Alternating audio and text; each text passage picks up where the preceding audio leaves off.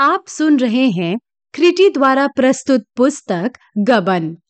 इसके लेखक हैं मुंशी प्रेमचंद और कथावाचक हैं सुरभि सिंह। अध्याय 26 एक महीना गुजर गया। जालपा कई दिन तक बहुत विकल रही।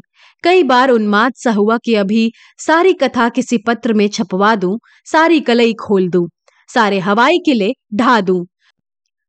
पर यह सभी उद्वेग शांत हो गए। आत्मा की गहराइयों में छिपी हुई कोई शक्ति जालपा की जबान बंद कर देती थी। रमा को अपने हृदय से निकाल दिया था। उसके प्रति अब उसे क्रोध ना था, द्वेष ना था, दया भी ना थी, केवल उदासीनता थी। उसके मर जाने की सूचना पाकर भी शायद वह न रोती। हाँ इसे ईश्वरीय विधान की एक लीला, माया का एक निर्मम हास्य, एक क्रूर क्रीड़ा समझकर थोड़ी देर के लिए वह दुखी हो जाती। प्रणय का वह बंधन, जो उसके गले में दो ढाई साल पहले पड़ा था, टूट चुका था, पर उसका निशान बाकी था। रमा को इस बीच में उसने कई बार मोटर पर अपने घर के सामने से जाते देखा। उसकी आँखें किसी को खोजती हुई मालूम होती थी।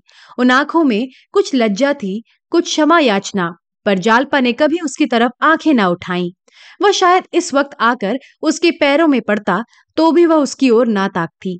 रमा की इस घृणित कायरता और स्वार्थपरता ने जालपा के हृदय को मानो चीर डाला था। फिर भी उस प्रणय बंधन का निशान अभी बना हुआ था। रमा की वह प्रेम रेहल मूर्ति, जिसे देखकर एक दिन वह गदगद हो जाती थी कभी कभी उसके हृदय में छाए हुए अंधेरे में शीड़ मलिन, निरानंद ज्योत्सना की भांति प्रवेश करती।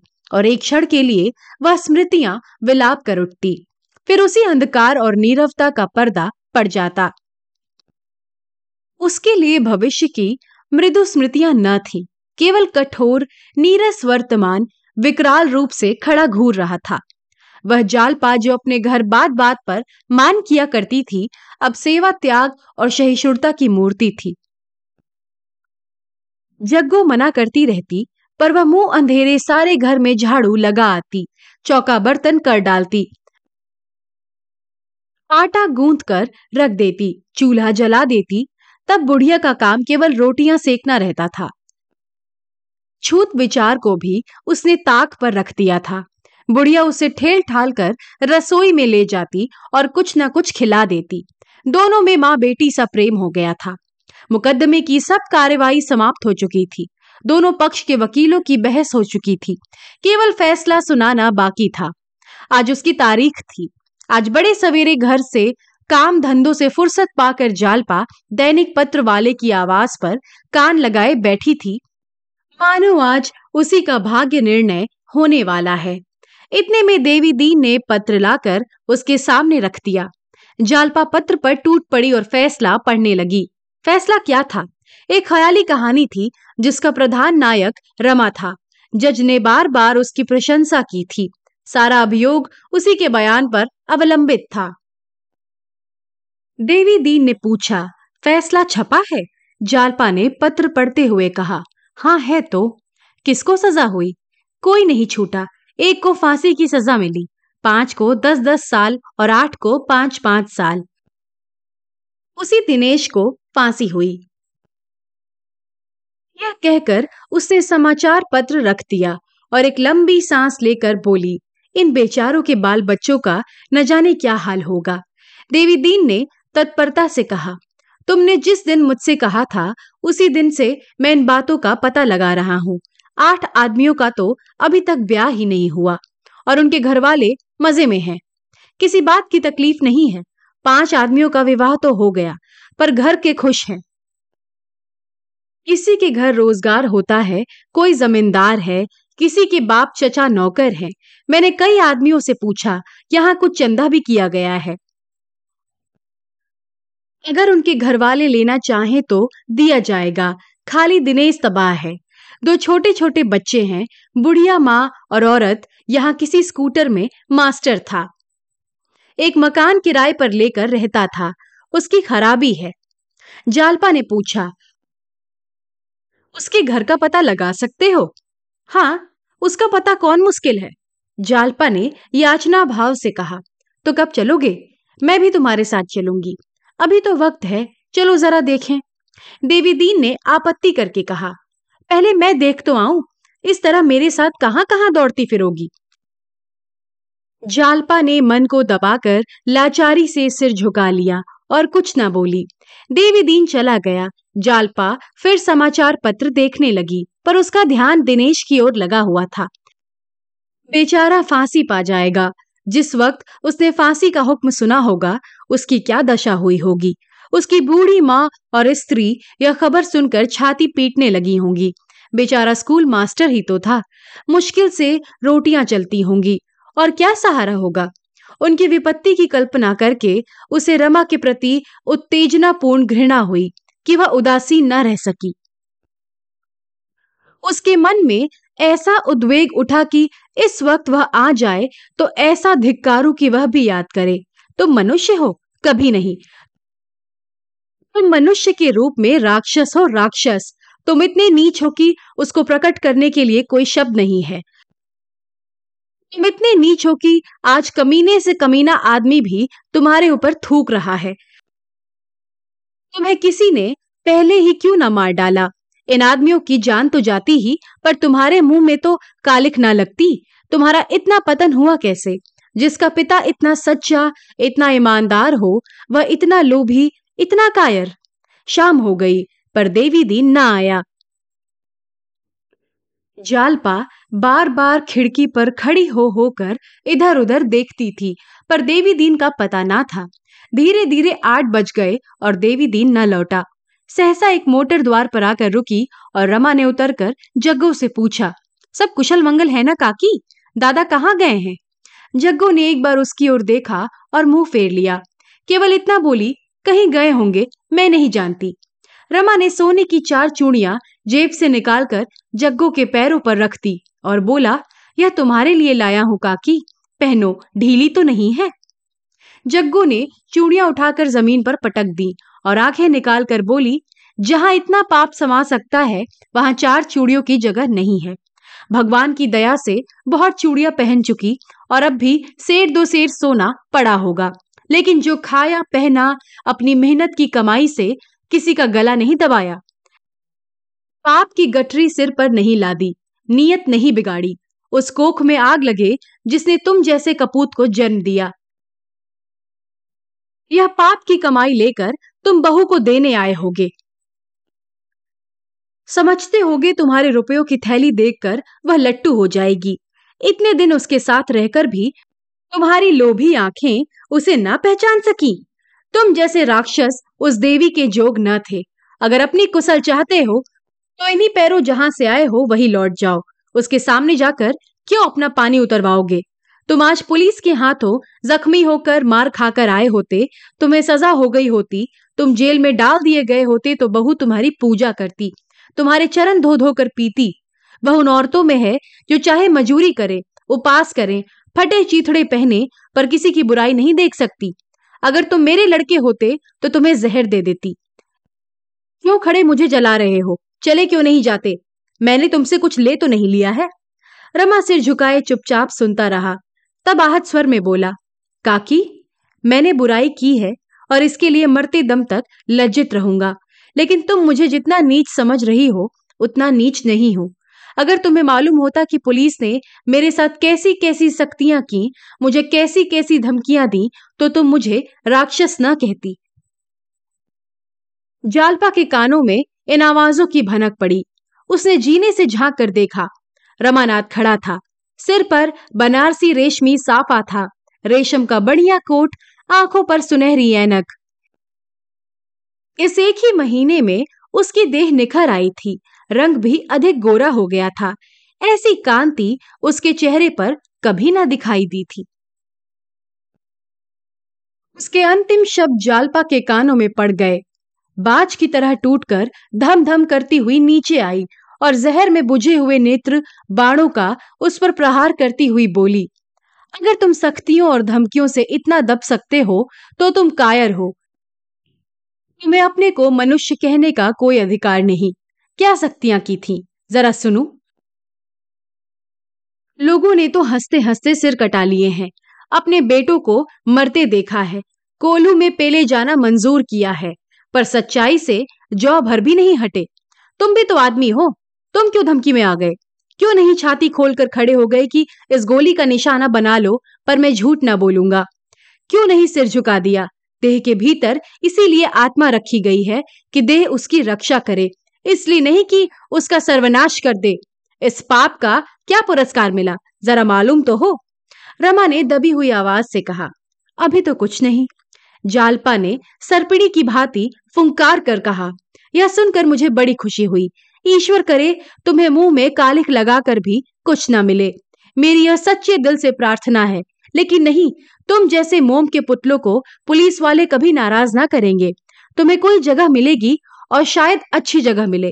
मगर जिस जाल में तुम फंसे हो, उसमें से निकल नहीं सकते।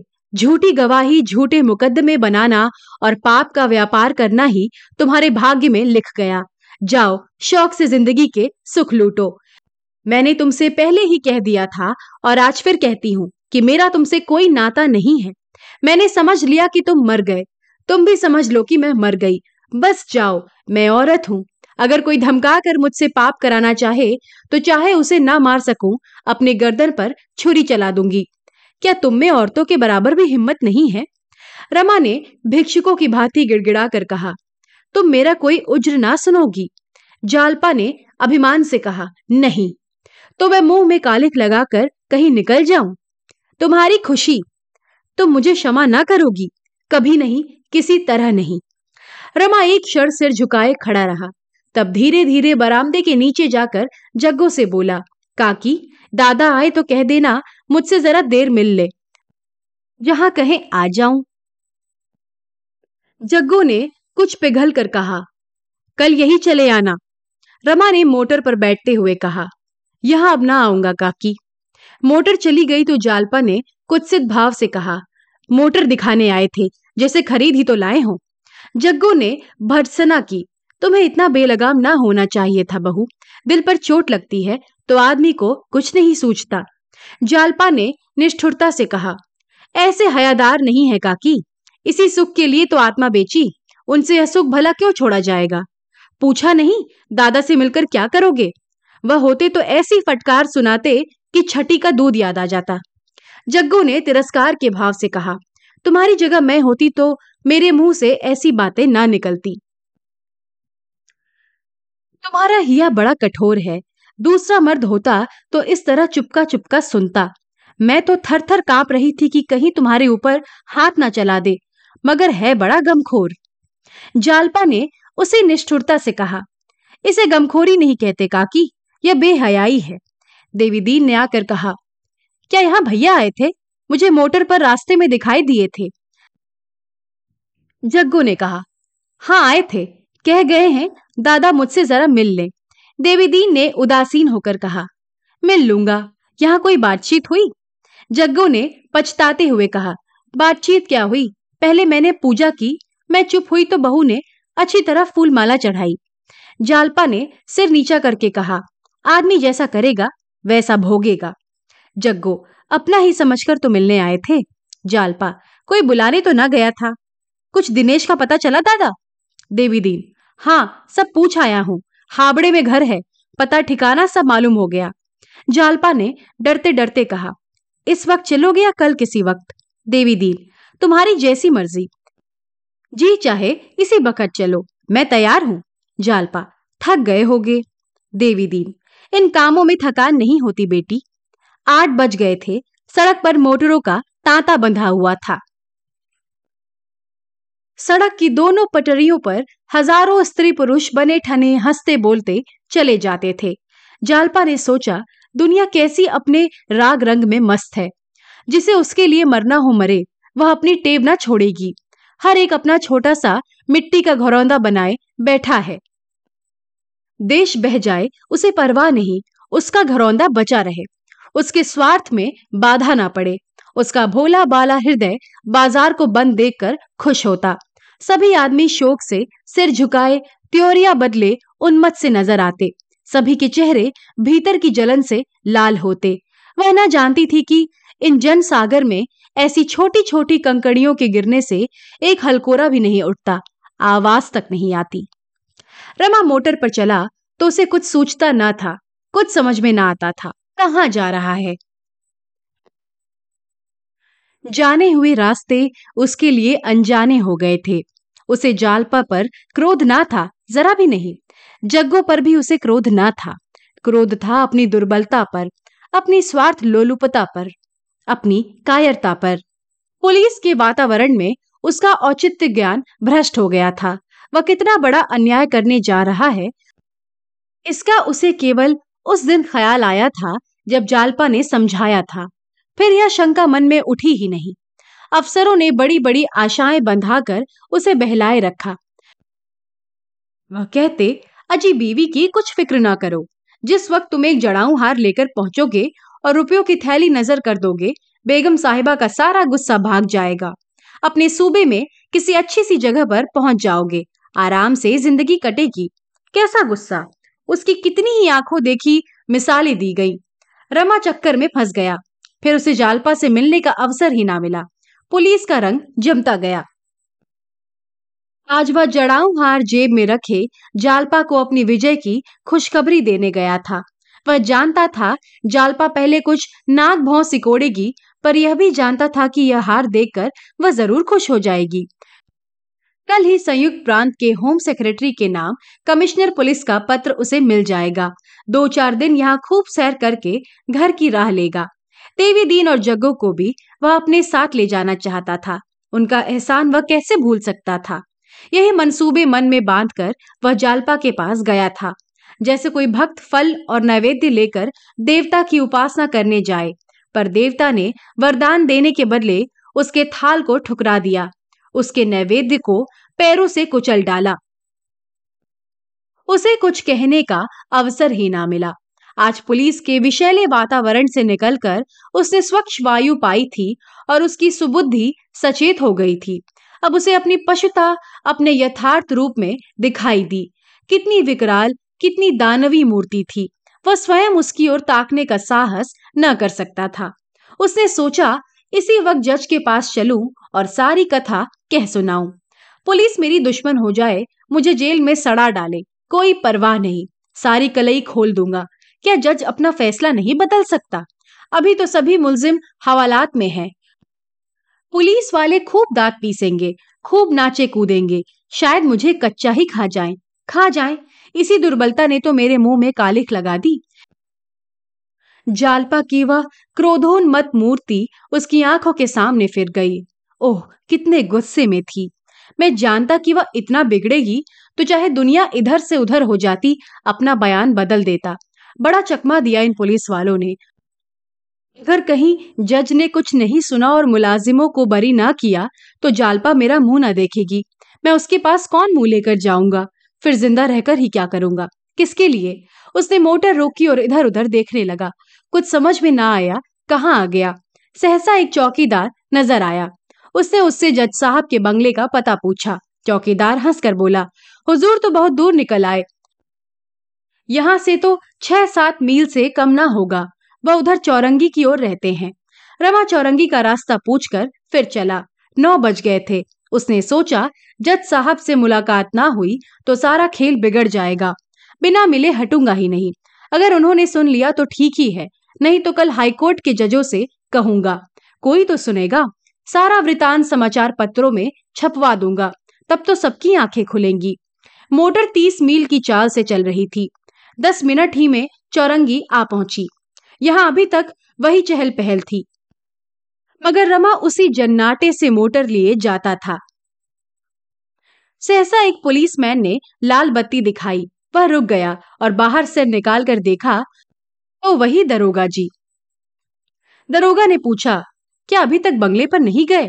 इतनी तेज मोटर ना चलाया कीजिए, कोई वारदात हो जाएगी। कहिए, बेगम साहब से मुलाकात हुई? मैंने तो समझा था वह भी आपके साथ होंगी। खुश तो खूब हुई होंगी।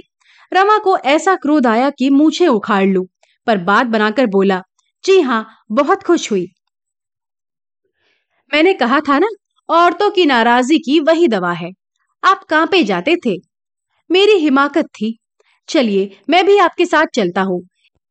एक बाजी ताश उड़े और जरा सरूर जमे।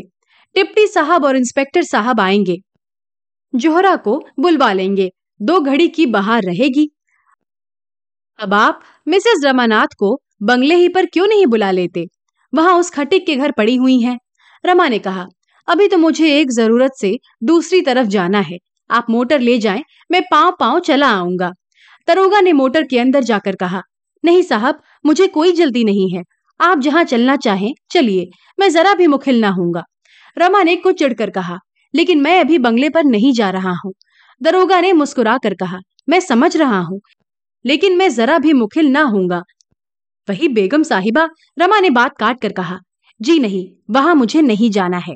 दरोगा तो क्या कोई दूसरा शिकार है? बंगले पर भी आज कुछ कम बाहर न रहेगी। वही आपके दिल बहलाव का कुछ सामान हाजिर हो जाएगा।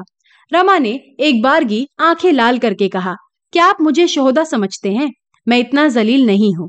दरोगा ने कुछ लज्जित होकर कहा अच्छा साहब, गुनाह हुआ। माफ़ कीजिए। अब कभी ऐसी गुस्ताखी ना होगी। लेकिन अभी आप अपने को खतरे से बाहर न समझे। मैं आपको किसी ऐसी जगह न जाने दूँगा, जहाँ मुझे पूरा इत्मीनान न होगा। आपको खबर नहीं, आपके कितने दुश्मन हैं। मैं आप ही के फ़ायदे के ख्याल से कह रहा हूँ। रमा ने होठ चबा कर कहा, बेहतर हो कि आप मेरे फ़ायदे का इतना ख्याल ना करें। आप लोगों ने मुझे मटिया मेट कर दिया। और अब भी मेरा गला नहीं छोड़ते। मुझे अब अपने हाल पर मरने दीजिए। मैं इस गुलामी से तंग आ गया हूँ। मैं माँ के पीछे पीछे चलने वाला बच्चा नहीं बनना चाहता। आप अपनी मोटर चाहते हैं, शौक से ले जाइए। मोटर की सवारी और बंगले में रहने के लिए पंद्रह आदमियों को कुर्बान करना पड़ा है। अगर कोई जगह पा जाऊँ तो शायद मुझे पंद्रह सौ आदमियों को कुर्बान करना पड़े। मेरी छाती इतनी मज़बूत नहीं है। आप अपनी मोटर ले जाइए। यह कहता हुआ वह मोटर से उतर पड़ा और जल्दी से आगे बढ़ गया। दरोगा ने कई बार पुकारा, जरा सुनिए, बात तो सुनिए। लेकिन उसने पीछे फिरकर देखा तक नहीं। जरा और आगे चलकर वह एक मोड़ से घूम गया। इसी सड़क पर जज का बंगला था। सड़क पर कोई आदमी ना मिला। रमा कभी इस पटरी पर और कभी उस पटरी पर जा जाकर बंगलों के नंबर पढ़ता चला जाता था। सहसा एक नंबर देखकर वह रुक गया। एक मिनट तक खड़ा देखता रहा कि कोई निकले तो उससे पूछूँ, साहब है या नहीं? अंदर जाने की उसकी हिम्मत ना पड़ती थी। ख्याल आया। जज ने पूछा, तुमने क्यों झूठी गवाही दी? तो क्या जवाब दूँगा? यह कहना कि पुलिस ने मुझसे ज़बरदस्ती गवाही दिलवाई, प्रलोभन दिया, मारने की धमकी दी, लज्जास्पद बात है। अगर वह पूछे कि तुमने केवल दो तीन साल की सजा से बचने के लिए इतना बड़ा कलंक सिर पर ले लिया, इतने आदमियों की जान लेने पर उतारू हो गए। उस वक्त तुम्हारी बुद्धि कहाँ गई थी? तो इसका मेरे पास क्या जवाब है? खामखा लज्जित होना पड़ेगा। बेवकूफ़ बनाया जाऊँगा। वह लौट पड़ा। इस लज्जा का सामना करने की उसमें सामर्थ्य ना थी। लज्जा ने सदैव वीरों को परास्त किया है। जो काल से भी नहीं डरते, वे भी लज्जा के सामने खड़े होने की हिम्मत नहीं करते। आग में झुक जाना, तलवार के सामने खड़े हो जाना, इसकी अपेक्षा कहीं सहज है। लाज की रक्षा ही के लिए बड़े बड़े राज्य मिट गए हैं। रक्त की नदियाँ बह गई हैं, प्राणों की होली खेल डाली गई है। उसी लाज ने आज रमा के पग भी पीछे हटा दिए। शायद जेल की सजा से वह इतना भयभीत ना होता।